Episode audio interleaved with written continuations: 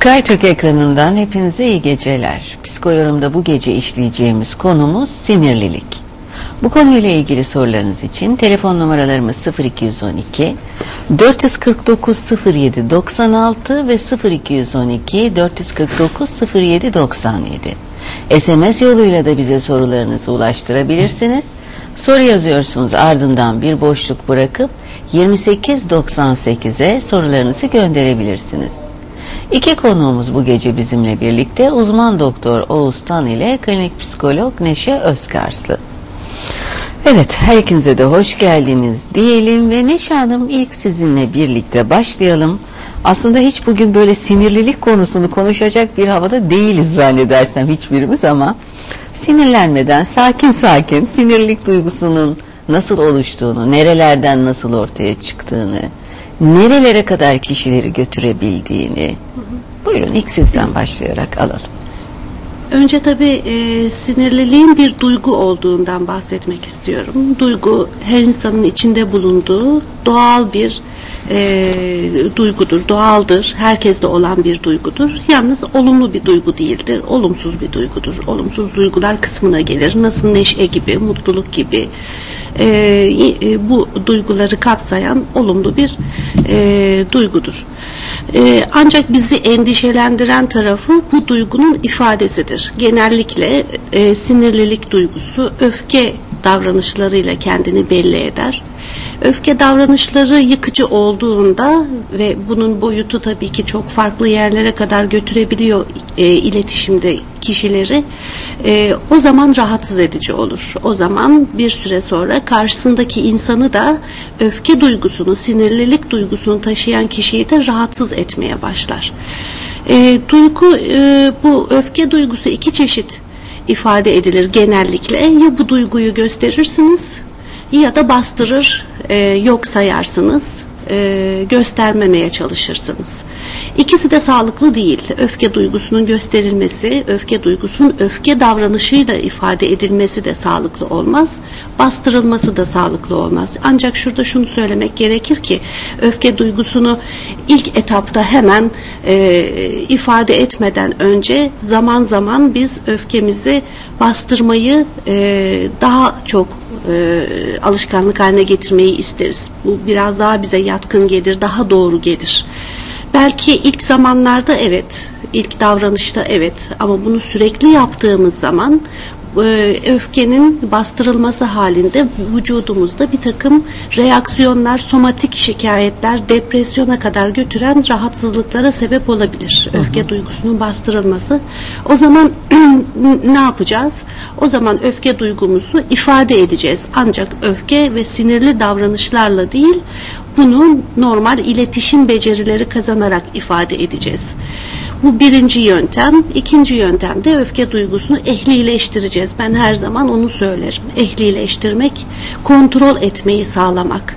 Bedensel bir takım ifadeler vermeye başladığı andan itibaren ki bunlar nedir bedensel ifadeler? Mesela öfke ve sinirli olduğu zaman, öfkeli olduğu zaman kişi kalbi çarpmaya başlar. Eli titrer, göz bebekleri büyür, midesi kasılır. Bunun gibi baş ağrısı başlar çünkü kendini kasmıştır. E, bu tepkiler uzun süreli e, olduğunda, uzun sürdüğünde e, bir takım organlarda özellikle kastığı bölgelerde e, sorunlar yaşamaya başlar. Aynı stres tepkisi gibi bir takım tepkilerle vücut artık isyan etmeye başlar öfke yaşadığında, öfke davranışını gösterdiğinde ve aynı zamanda aynı tepkileri bastırma duygusunun uzun sürdüğü hallerde de yaşar.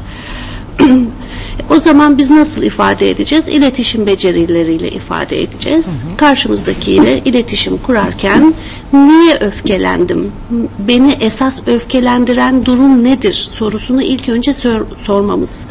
Öfkelendiğimizi ve sinirlendiğimizi hissettiğimiz zaman ilk önce kendimize dur demeyi becermemiz, esas duygunuzu, duyguyu ifade etmeyi, e, yakalamayı becermek, daha sonrasında karşımızdakinin söylediklerini algılamaya çalışmak. Bu dur e, kırmızı ışık e, mekanizması öfke davranışının e, biraz olsun sönmesine, mantığın öne çıkmasına, çünkü duygu tepkisi aynı zamanda mantığın da önüne çıkar öfkelendiğimiz zaman. Mantık hiçbir şekilde işe yaramaz. E, o sinirli halle çok yanlış, doğru olmayan hatta kendisinin de bile inanmadığı bir takım ifade, davranış ve söz ifadelerine kadar götürür insanı. Mantığın öne çıkmasını sağlamak gerekebilir. Evet. Evet pekala bir takım duyguların hepsi bir arada oluyor gibi gözüküyor aslında tek bir duygu yok sanıyorum ortada.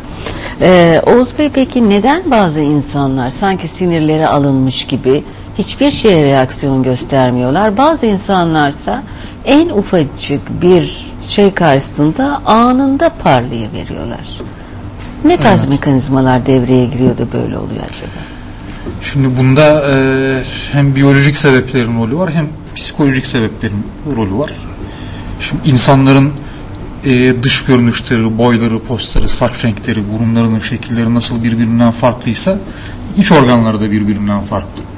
Şimdi yüzümüz dışarıdan bakılınca iki göz, bir burun, e, bir ağız, bir çift dudak.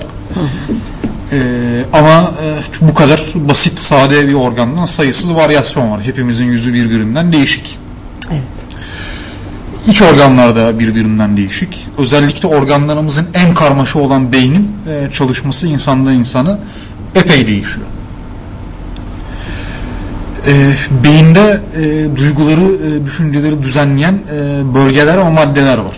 Şimdi kalbin temel görevi nasıl kan pompalamaksa, akciğerinki oksijeni dışarıdan alıp kana taşımaksa, beynin de temel görevlerinden biri beyin tabi bütün vücudu yöneten organ.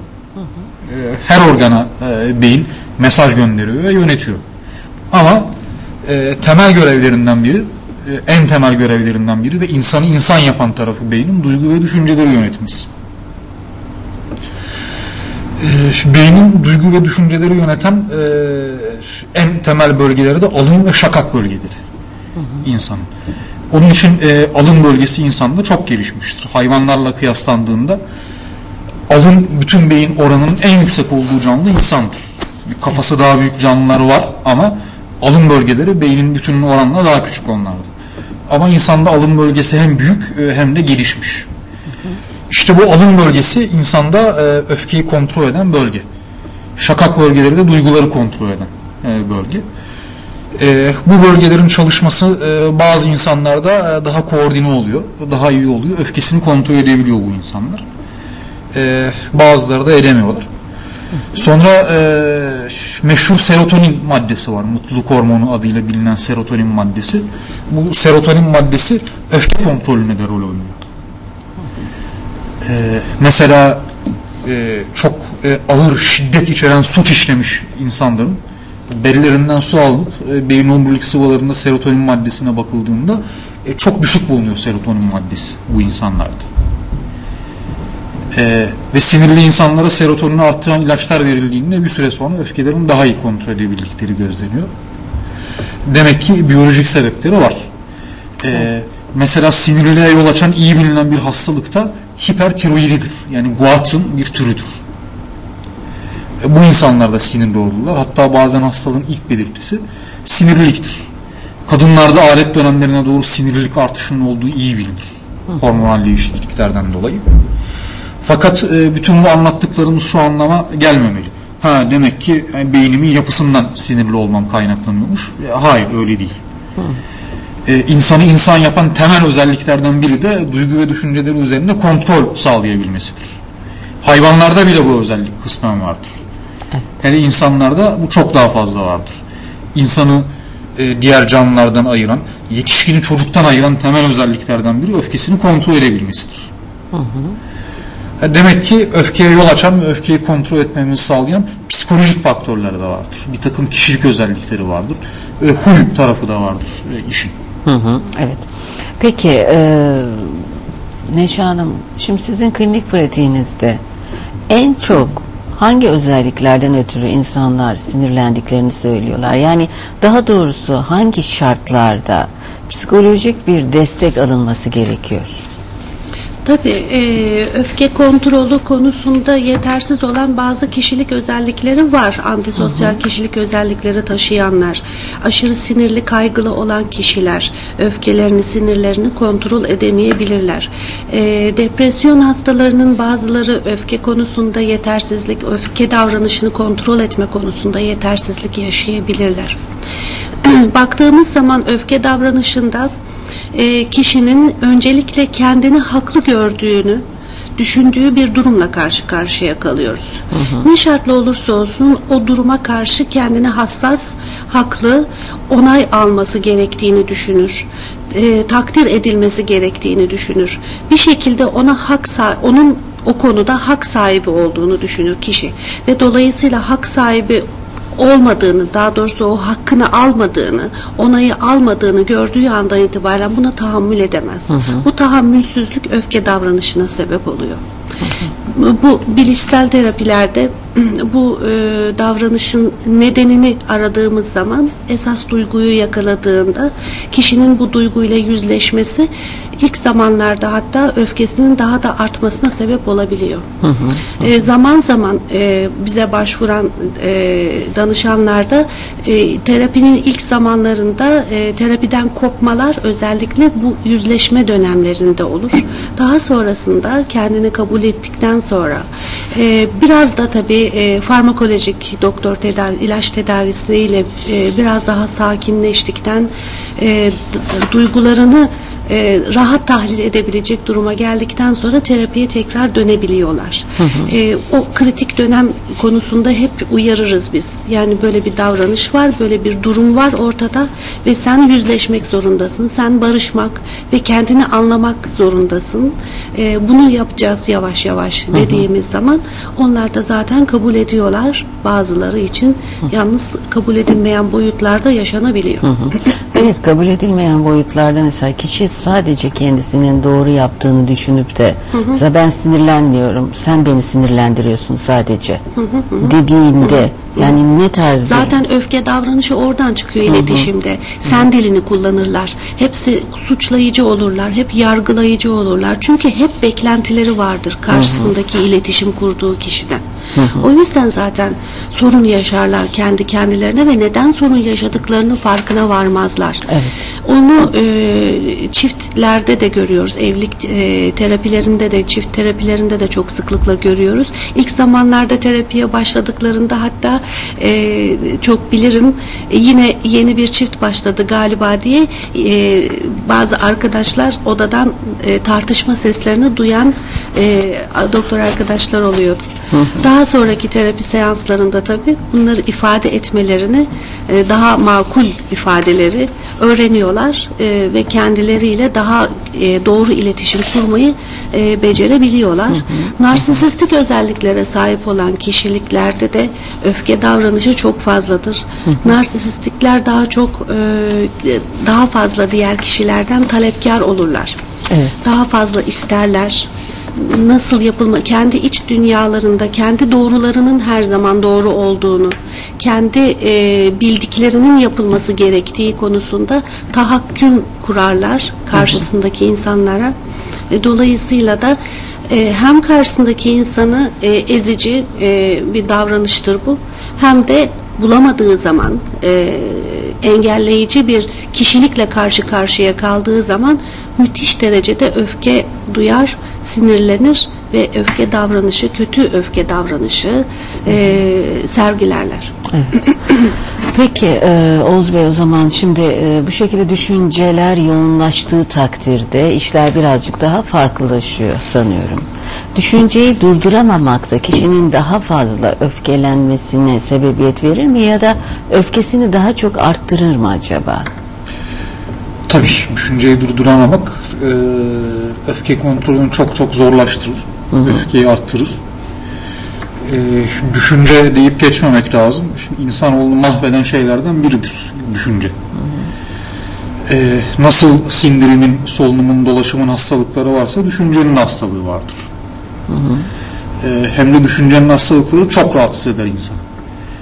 E, bir e, düşünceyi kafadan atamamak, bir konuya saplanıp kalmak, hep aynı şeyi düşünmek E, bu şimdi e, düşünün seyircilerimiz yani herhalde hepsinin de yani kendi tecrübeleri vardır bu konuda. Şimdi bir düşünceye takılıp kalıyorsunuz. Basit bir şey belki ama bir türlü kafadan atamıyorsunuz. İşte o gün iş yerinizde size yapılan basit bir haksızlık. Çok daha büyük olaylar yaşadınız, sinirlenmediniz.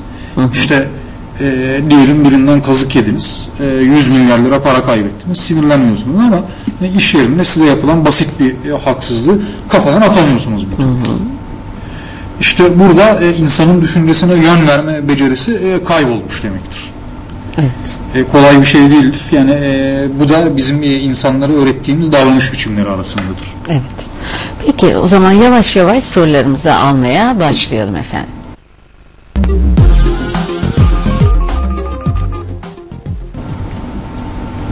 İstanbul'dan Uğur Kaya. Buyurun efendim alalım sorunuzu. Uğur Bey hatta mısınız? Evet, alo. Buyurun. Ha, iyi akşamlar. Siz İyi akşamlar. Duyabiliyor musunuz? Evet duyuyoruz. Buyurun. Evet, e, ben şimdi hocamıza e, bundan iki buçuk sene önce e, panik atak hastalığı yani panik atak adı öyle tabir ediliyor. E, bir gece bir kalp çarpıntısı ve sıcaklıkla yani e, göğüs bölgesinde bu şekilde hastalık geçirdim. Hı hı. Ee, daha sonra iki buçuk yani sene oldu. İki buçuk senedir devamlı ilaç kullanıyorum. Tabii tabii e, ara ara kullanmadığım zamanlar da oldu. Ee, ancak daha sonra depresyona çevirdiğini yani psikolojik destek aldım. Ee, ve o gün bugün hep sinirlilik hali. Yani devamlı ufacık bir şeye sinirleniyorum. Ee, hocamıza şunu sormak istiyorum.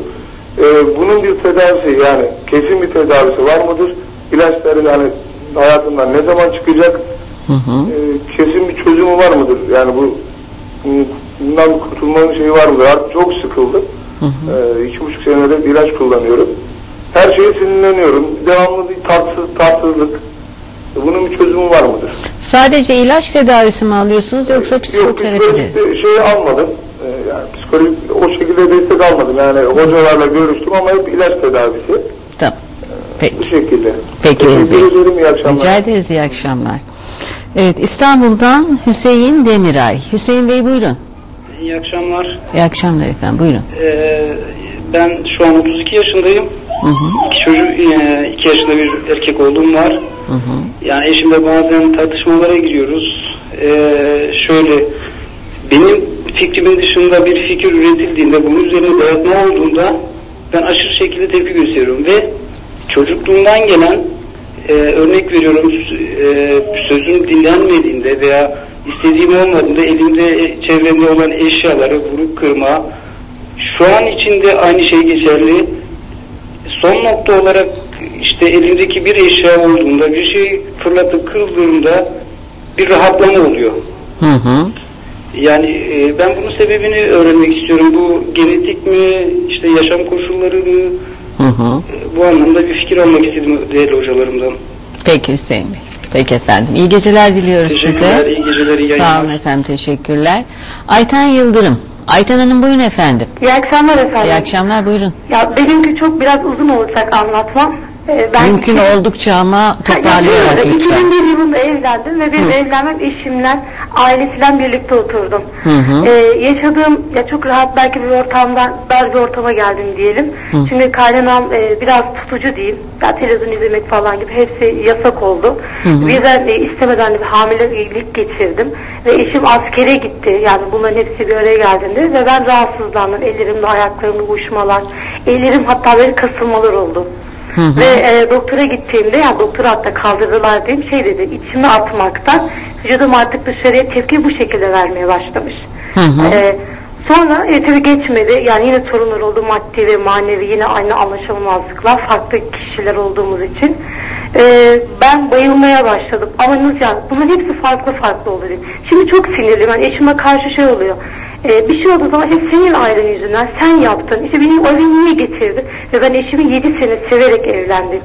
Ve çocuğum aynı şekilde bir şey yaptığı zaman kızıyorum. Ya da işte babaannemi seviyorum dediğim zaman niye seviyorsun? Hani ben bunları yaşadım bu şekilde oldu. Sen nasıl sevebilirsin gibi oluyorum. Ve çocuk o anlatamıyorum da. Yani ya yaşadığım işte şu anda da hala aynı. Aklıma geliyor. Aklıma geldiğim zaman evde işime karşı soğukluk oluyor. Sinirli ve agresif oluyorum. Yani ilaç kullandım. Hı hı. Ya, ilaç ismi de vermek istemiyorum. Hı hı. Ya şu an hala atlatamadım onu. Ne yapmam lazım? Evet. Peki Ayten Hanım. Peki efendim. Size de iyi geceler dileyelim. Ve e, Neşe Hanım bu en sondan başlayalım isterseniz. Buyurun. E, programın başında da belirttiğimiz gibi e, duygusunu ifade edemeyen, bastıran kişilerin e, bir süre sonra psikolojik ve fizyolojik bir takım e, tepkiler vermeye başlayacağından ve bunun da çok doğal olduğundan çünkü e, kızgın olduğu, istemediği ya da onaylamadığı bir sürü davranışa maruz kalıp bunları da ifade edemeyen kişilerin e, normal, klasik olabilecek bir rahatsızlığından bahsediyor. E, Ayten Hanım Hakikaten çok meşakkatli bir 5 yıl geçirmiş. 2001'de evlendiğini söylüyor. Akabinden askerlik, kayınvalideyle birlikte oturma, bir hamilelik durumu. Bunlar çok üst üste ve e, a, şey çok e, kısa sürelerde hemen e, gelişmiş olaylar. E, ve bunları belki de bir sürü insanla paylaşması gerekirken hiç kimseyle de paylaşamadı sıkıntısını, duygusunu. E, bunlar yer etti artık diyor. E, ancak bunlar e, yer etmez. Birikir. Birikmiş ve e, daha hala daha e, düzgün şekilde ifade edemediği için, düzgün ifadeler bulamadığı için eşine, kayınvalidesine ya da çevresinde onu kızdıran, öfkelendiren, sinirlendiren, kabul etmediği olayları anlatabileceği kişiler bulamadığı için birikmeye de devam ediyor diye tahmin ediyorum. E, bundan sonra ne yapmalı Ayten Hanım? E, bu duygularını mümkün olduğu kadar açık ve net ifade etmeli. İstediği veya istemediği şeyleri e, eşine en azından ifade etmeli. Mümkün olduğu kadar onda stres yaratan olay veya kişilerden kendini uzaklaştırmalı.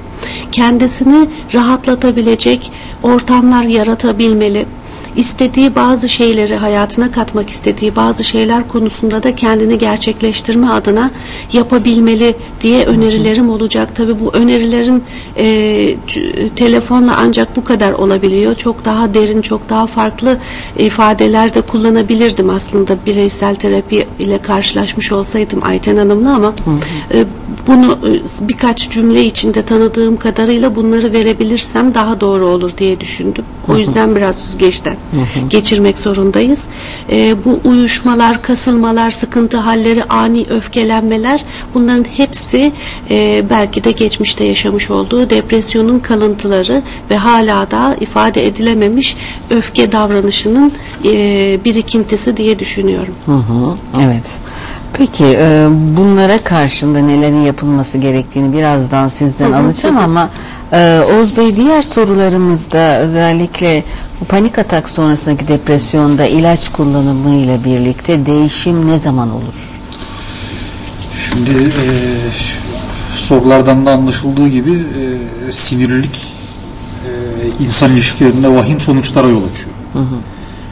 E, çoğu evli yıkan şey eşlerden birinin e, haddinden fazla sinirli olmasıdır. Tahammül edilemeyecek derecede sinirli olmasıdır. Şimdi sinirlilik insan ilişkilerini bozar bir lafa. Eşle ilişkileri bozar, arkadaşlarla ilişkileri bozar, çocuklarla ilişkileri bozar. Hı hı. Hatta çocukların e, büyüdüklerinde 25 sene sonra mutsuz ve erişkin olmalarına yol açar sinirlilik. Çok zaman suça yol açar. Kişinin öfkesini kontrol edemeyip e, birine vurmasına, kırmasına, e, trafik kazası yapmasına e, ve hatta cinayetlere bile yol açar sinirlilik. Evet. İş hayatında başarısızlıklara yol açar. Meşhur kendi bal satan ama yüzü sirke satan esnaf e, örneği vardır. E, Neşan'ın belirttiği bir takım hastalıklara yol açar. Sürekli öfke e, vücut kimyasını dengesini bozarak kalp damar hastalıklarına, mide bağırsak hastalıklarına, cilt hastalıklarına e, yol açar. Hatta bağışıklık sistemini çökerterek e, uzun vadeli kanserlere bile yol, açar, yol açabilir. Hı hı. Sürekli sinirli olmak. Şimdi e, sinirlilik sebeplerini kabaca ikiye ayırabiliriz. E, kimi e, insan hayatı boyunca sinirli olduğunu söyler. Veya bakarsınız çocukluğuna itibaren yani 7'den 70, 70'ine kadar hep sinirlidir. Hı hı. Bazı insanlar sonradan sinirli olur. Şimdi mesela panik hata olan beyefendi o gün bugündür sinirliyim, düzelmedi öfkeliyim diyor. Evet. Bakarsınız huy değişir insandır. Hı hı. E, hayatının bir döneminde. Evet. Şimdi e, doğuştan sinirli olanlarda bu genellikle e, huydur. E, davranışlarını kontrol etmekte zorluk çeker e, e, bu insanlar. Veya bazı kişilik özellikleri gösterirler. İşte mesela takıntılı insanlar, titiz, mükemmeliyetçi, e, her şeyin dört dörtlük olmasını isteyen ve böyle olmadığı zaman tabii hiçbir şeyin dört dörtlük olması mümkün değil hayatta. Öfkeleniverirler. Fazlaca tenkil eder bu insanlar e, çevresindekilerini. O ağızlarını pek hayra açmazlar. Genelde hep tenkil etmek için Hı hı. ağızlarını açarlar.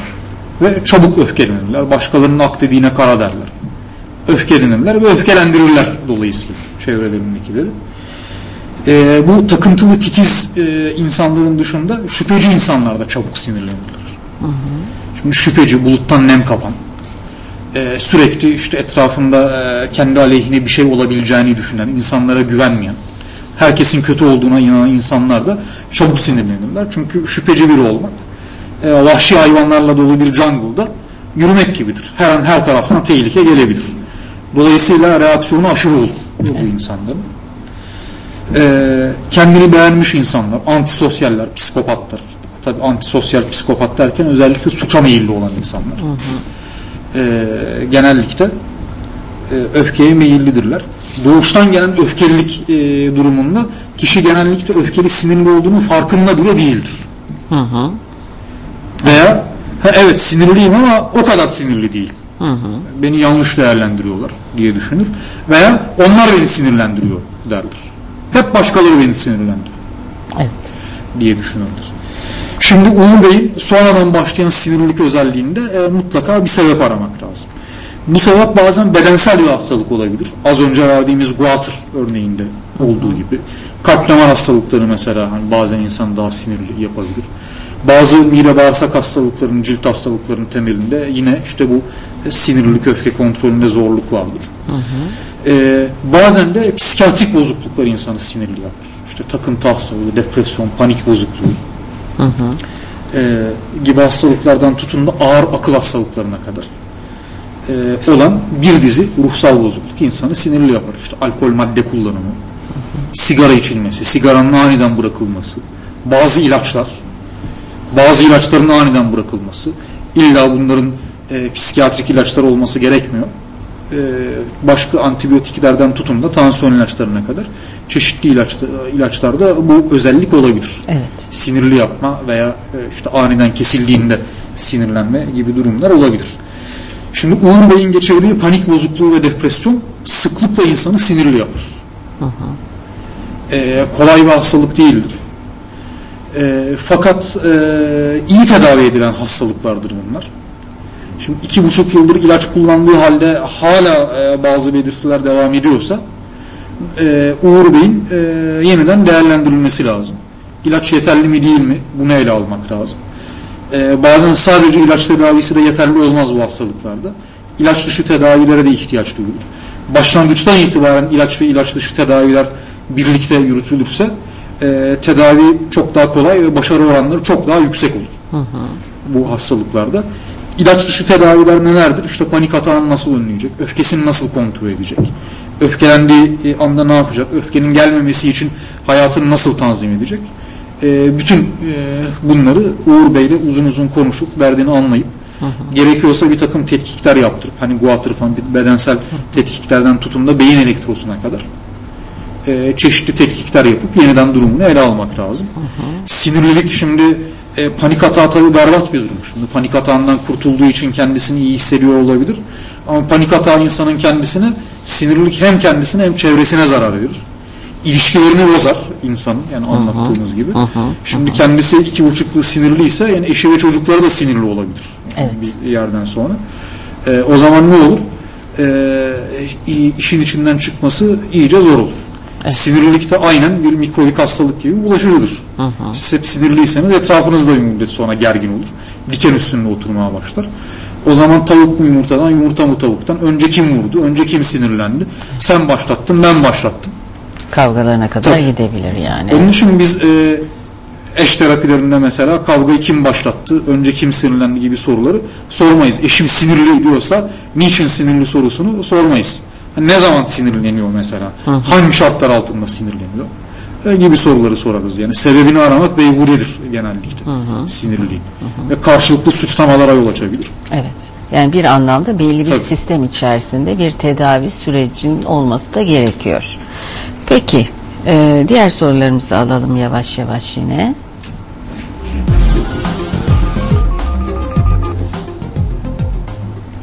İstanbul'dan Pınar Hanım. Pınar Hanım buyurun efendim. İyi yayınlar, Sağ iyi geceler. Ee, benim doktor bey bir sorum olacaktı.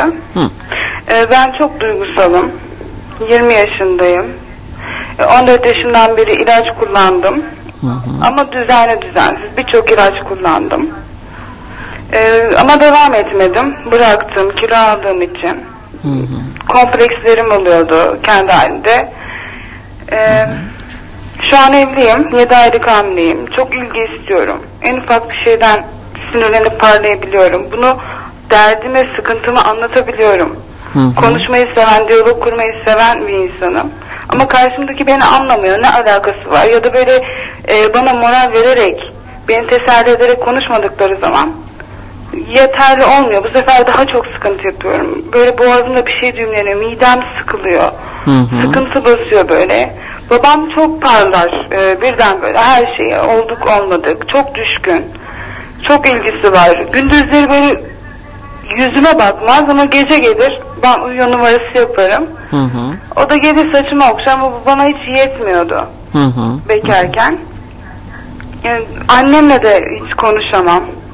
Çok kendi halinde.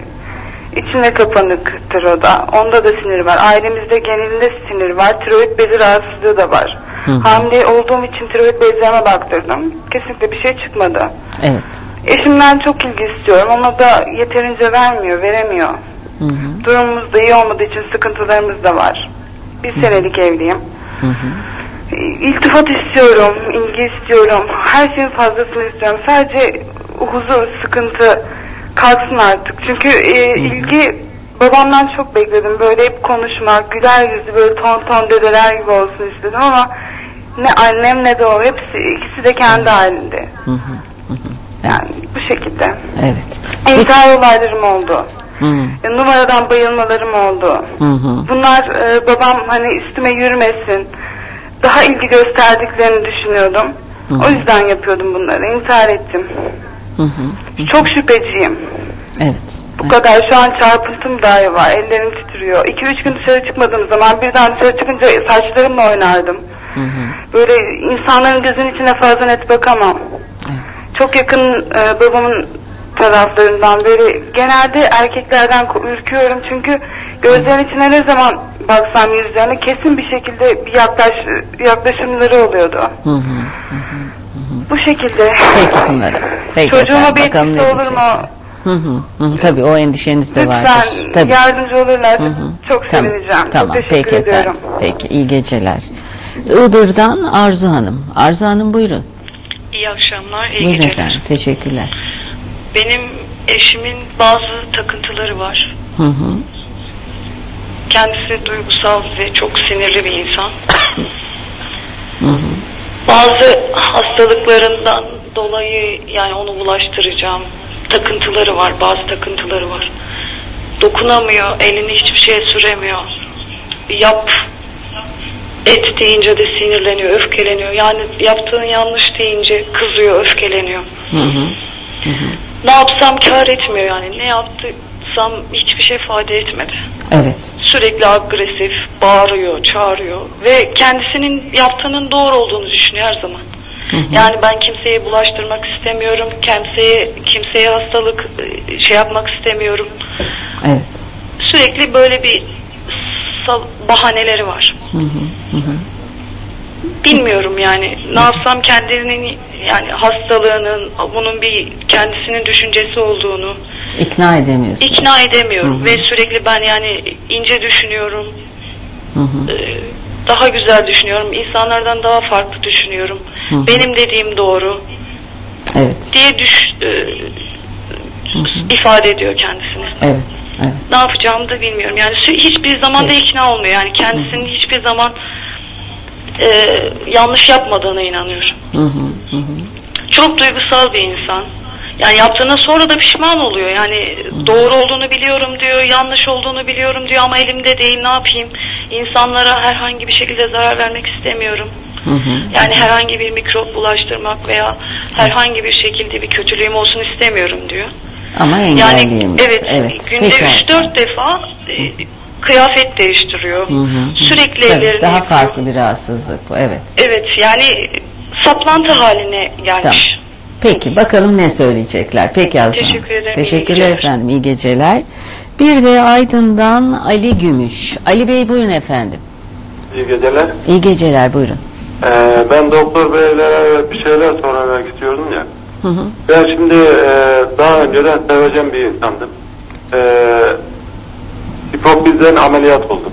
Evet. Evet, beyinden hipofizden. 3 sene oldu. Altrasanlar diye bir e, iğne kullanıyorum. Bir de e, boğazımda nodül var. Hı hı. E, bu şeyde ben e, çok aşırı derecede sinirli, çekilmez, sağa sola saldırgan e, bir hal aldı bende. Evet. E, eşimin ve çevremin bana olumlu davranışlarına karşı e, ne bileyim ben yani ya, e, bunlar bir otursalar ters geliyor, yürüseler ters geliyor. E, çeşitli şeyler oluyor. E, bunalmalar, sıkıntı, e, hastalığı hiçbir zaman kabullenmiyorum ben. Hasta olarak da düşünmüyorum. Evet. E, üç kere mideden ameliyat oldum. Acaba bu boğazımdaki nodülden doktorlara gidiyorum. E, kulak boğaz burun doktoruna. E, bu ileri bir safhada değil almadık diyorlar. Kuvatır olmadığını söylüyorlar. Hı hı. E, bu hipofizden kaynaklanabilir mi? Yani hipofiz adenomdan e, ameliyat oldum. Kaynaklanabilir mi? Hı hı. E, halihazırda bir tefor diye hap kullanıyordum. Bu tefor hapının Ee, e, kullanılmasını hı hı, evet. kestiler. Evet. E, şimdi sadece bir iğne kullanıyorum. Evet. Peki Ali Bey. Diye 20 20 Peki Ali Bey e, ilaç isimlerini söylemiyoruz. Peki sorunuzu evet. sanıyorum anladı doktorumuz. Ha, Peki teşekkür ediyoruz size. Dinlemeye devam edin bakalım ne söyleyecekler. Evet. Çok az zamanımız kaldı. Sorular oldukça detaylı olarak geliyor. Ben şöyle sormak istiyorum Neşe Hanım. Şimdi bu tarz durumlar içerisinde özellikle ne yapılması gerekiyor ki kişiler daha böyle hani direkt bir tedavi sürecinin içerisine girebilsinler en azından. Hı hı. İlk etapta tabii tedavinin en önemli e, en- bizim klinikte uyguladığımız önemli tedavi yöntemlerinden bir tanesi gevşeme tekniğidir. Biofeedback yoluyla biz gevşeme tekniklerini yaparız ama bu klinik içinde uygulanan bir yöntem. Burada vereceğim e, yöntem e, sadece gevşeme tekniğidir. E, Ekranda beni iz- izleyen seyirciler hemen arkalarına yaslanabilirler. Yaslansınlar arkalarına, kapasınlar gözlerini. Biraz kendilerini serbest bırakıp vücutlarını dinlesinler. E, sinirlendiklerinde ve öfkelendiklerinde de bunu yapsınlar. Yaptıkları zaman gözlerini kapatıp arkalarına yaslandıkları zaman kalp atışlarının çok hızlı olduğunu, kendilerinin belli bölgelerinin özellikle karın bölgesi, boyun ve omuz bölgelerinin çok gergin olduğunu, hatta bazılarının yumruklarını sıktığını, bacak kaslarını sıktıklarını kendileri de fark edecekler. Bu bölgelere özellikle çalışma yapıp kendilerini gevşetmeyi ve rahatlamayı öğrensinler, becerebilmeyi. Bu bir egzersiz çalışmasıdır. Gözlerini kapatıp arkalarına yaslandıklarında kendilerinin hoşlanabilecekleri, mutlu olabilecekleri mekan veya durumlarla hayal ederek bunu biraz daha e, aktif halde yaşayabilirler.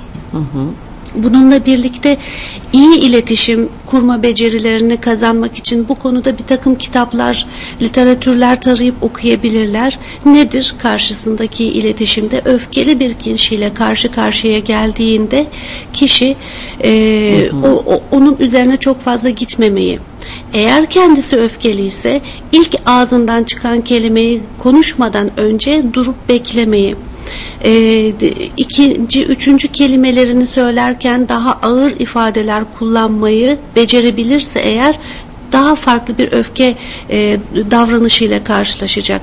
Herkesin dediğim gibi öfke davranışı, öfke duygusu çok doğal bir duygudur. Herkeste olan bir duygudur. Bütün dünyadaki Oğuz Bey'in dediği gibi canlılarda var olan bir duygudur. Sinirlilik ve öfke duygusu önemli olan nasıl davrandığımızdır. Ehlileştirerek davranırsak, mantıklı davranmaya çalışırsak eğer hiçbir şekilde zarar vermez karşımızdakine. Ancak tabii ki bir takım ruhsal ve fiziksel durumlardan ötürü kendimizi engelleyemediğimiz özel durumlarda ortaya çıkacaktır. Bazı seyircilerimiz hipofiz beziyle ilgili ameliyat olduğunu söyledi. Tahmin ediyorum ki bu onun için çok etkili e, takıntılı e, Arzu Hanım'ın takıntı e, problemi olan e, Hı hı. eşinden bahsetti. Evet. Bu farklı bir psikolojik problem. Hı hı. E, elinde olmadan e, öfke nöbetleri yaşayabilir. E, veya e, Pınar Hanım duygusal bir e, kişi olduğundan bahsetti. E, talepkar, sevgi istiyor. Ayrıca da hamileliğinin 7. yılında duygusallığı Yedinci çok ayında. daha e, ayında e, duygusallığının çok daha artmış olduğu bir dönem sevgi ve ilgi ihtiyacı içinde normal insanlardan daha çok ihtiyacı var. E, Bunu çevresindeki insanlar anlayabilmeli, verebilmeli. Hı hı. E, bu çok doğal bir süreç. E, bunları değerlendirip çevresindeki insanlardan talep etmesi belki onun ihtiyacını daha farklı yollardan gidermesine sebep olacaktır. Peki Oğuz Bey şimdi 7 aylık hamile olan kişi de sordu. Bir önceki kişilerimizden biri de sorduydu. Genetik özelliği var mı bu sinirliliğin? Ya da engellenebilir mi yani? Şimdi sinirlilik yani yüzde yüz genetik bir durum değil. Hı hı. Bazı insanlarda bazı durumlarda bir parça e, genetik olabiliyor ama Evet. ancak bir parça Hı hı. genetik. Evet. Peki hipofiz bezindeki bir problem bu şekilde etkiler mi? Şimdi e, hipofiz e, beynimizde yer alan e, küçük bir organdır. Küçük minicik bir organdır e, Hı hı. hipofiz. Bu e, bütün hormon sistemini yöneten organdır. Küçük ama mahir, becerikli, Hı hı. önemli bir organ. Hani o hormonlar hormonlar e, dediğimiz şey işte beyin, e, bu beyindeki hipofizden yönetilir. Evet. E, boğazdaki tiroid hormonlarından tutun da böbrek üstü bezlerine kadar, cinsiyet hormonlarına kadar. E, kadınlarda lohusalık döneminde e, süt oluşumunu ve salgılanmasını sağlayan hormonlara kadar hepsi hipofiz bezinden e, salgılanır. Hı hı. E, dolayısıyla hipofiz bezinde e, bir hastalık olması demek, bütün hormon sisteminin dengesinin bozulması demektir. E, hormon sistemi de e, öfke kontrolüyle yakından alakalıdır. Evet. Hani ne örnek verdik? Mesela guatr sinirliğe yol açabilir dedik. Kadınların adet öncesi dönemi, işte gebelik, lohusalık dönemleri yine sinirliğe yol açabiliyor. Ee, Ali Bey'in boğazındaki nodülün guatrdan kaynaklanmadığı söyleniyor. Ee, o yüzden yani demek ki e, o, o açıdan bir tiroid hastalığı yok ama kullandığı ilaç tiroid ilacı. O hani hipofizle ilgili bir durum söz konusu olabilir. E, mutlaka bir psikiyatriste gitmesi lazım. Hipofiz hastalığından kaynaklandığı gibi bu, bu sinirlilik e, has, hipofiz hastalığından bağımsız olarak her şey normal bile olsa hipofizle ilgili olarak bir depresyon eşlik ediyor olabilir. Hani bir sürü ameliyat falan geçirmiş. Bunların doğurduğu bir moral bozukluğu, bir ümitsizlik, karamsarlık, e, sağlığını, bütünlüğünü kaybetme duygusu da e, insanı sinirli, gergin yapabilir. Şimdi kişi hastalık geçiriyor, yüzde yüz kurtuluyor, sapasağlam hayata geri dönüyor. Ama aynı moralle, motivasyonla, istekle, neşeyle geri dönmüyor mesela Evet. e, hayata. O yüzden mutlaka bir psikiyatriste başvurması lazım. E, sonradan başlayan sinirlilik durumlarının tedavisi çok daha kolaydır. Tedavisi zor olan doğuştan sinirli olanlar ve sinirli olduğunu kabul etmeyenlerin tedavisidir. Ama Ali Gümüş Bey hem sinirli olduğunu kabul ediyor hem de sonradan başladığını söylüyor. Sebebi ne olursa olsun e, çok daha kolaydır bunun tedavisi. Peki SMS'lerden de kısaca bir okumak istiyorum. Pratik bir insanım. Anlattığım olay hemen kavranmayınca çabuk sinirleniyorum. Neler yapabilirim? Bir diğeri annemin aşırı sinirli, mükemmeliyetçi olması kişiliğimi çok olumsuz etkiledi. Aynı özelliklere sahibim, özgüvenim yok. Ne yapmalıyım? Ve benim kızım 17 yaşında aşırı derecede sinirli, her şeye tepkili, her konuda haklı ve saldırganlaşıyor, kendini haklı tutuyor. Anneyi ve babayı tanımıyor, istekleri bitmiyor, psikoloğa gitmiyor. Ben ne yapabilirim demiş. Evet. Şimdi tabii bütün bu soruları cevaplandırmaya vaktimiz yok herhalde. Yok ama bir toparlayıcı olarak belki bir şeyler söyleyebilirsiniz. Şimdi yani. öncelikle e, şimdi başkalarını hep sinirli olmakta suçluyoruz ama bunda bizim payımız var mı? E, bunu her zaman düşünmemiz lazım. Hı hı. E, hani sinirli sinirli e, deyip geçiştirmek yerine yani acaba ben mi farkında olmadan sinirlendiriyorum? Çünkü bazen e, çok iyi insanlar bile etraflarını sinirlendirirler. Nasıl sinirlendirirler? İşte mükemmeliyetçi olarak, Evet. titiz olarak, fazla şey bekleyerek çevrelerinden. Mesela e, bu gebe olan e, Pınar Hanım mıydı? Ne dedi? Hanım. E, şimdi bayılma numarası yaptım. Evet. E, falan dedi yani ilgi sevgi beklemek için. Halbuki e, hastalık e, durumunda geçici olarak çevreden ilgi sevgi alabilirsiniz ama hasta olmanız çevrenizdekileri ancak üzer. Yani çevrenizdekiler üzgün ve mutsuzken e, size gösterdikleri ilgi ve sevgiden de bir hayır gelmez. Evet. O zaman işler karman çorman olur. Ve daha az güvenilir olur. Tabii. Burada herhalde son sözlerim değil mi? İki dakikamız Ee, falan var. bir de pasif agresyon denilen şey var yani. Ondan bahsetmek istiyorum. Bu öfkenin e, bir nevi maskeli şekli e, diyebiliriz. Kişi burada öfkesini bağırarak, çağırarak, eşya fırlatarak belli etmiyor.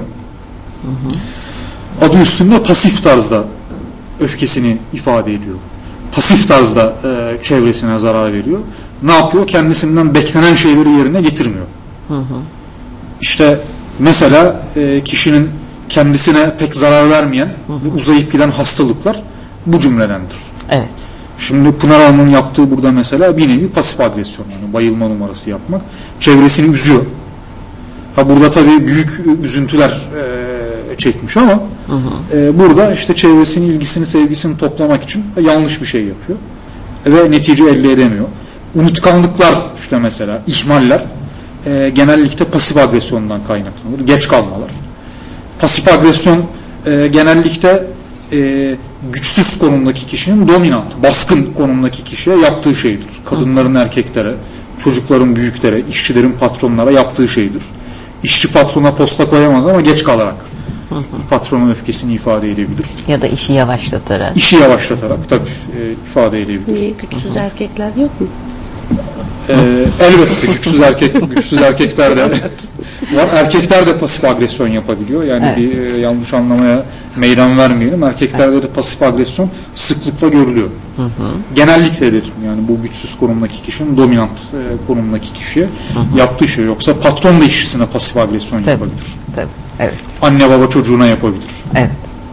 Evet peki. Çok teşekkür ediyorum her ikinize de. Sağ olun bilgiler için. Aslında şimdi açılmaya başladılar iyicene ama zamanımız kalmadığı için e, kesmek durumundayım. Efendim bu gece sinirlilik konusunu işledik hep birlikte. Yarın geceki konumuz sigara ve alkol bağımlılığı olacak. Yarın gece aynı saatte buluşmak üzere. Hepinize iyi geceler. Hoşçakalın.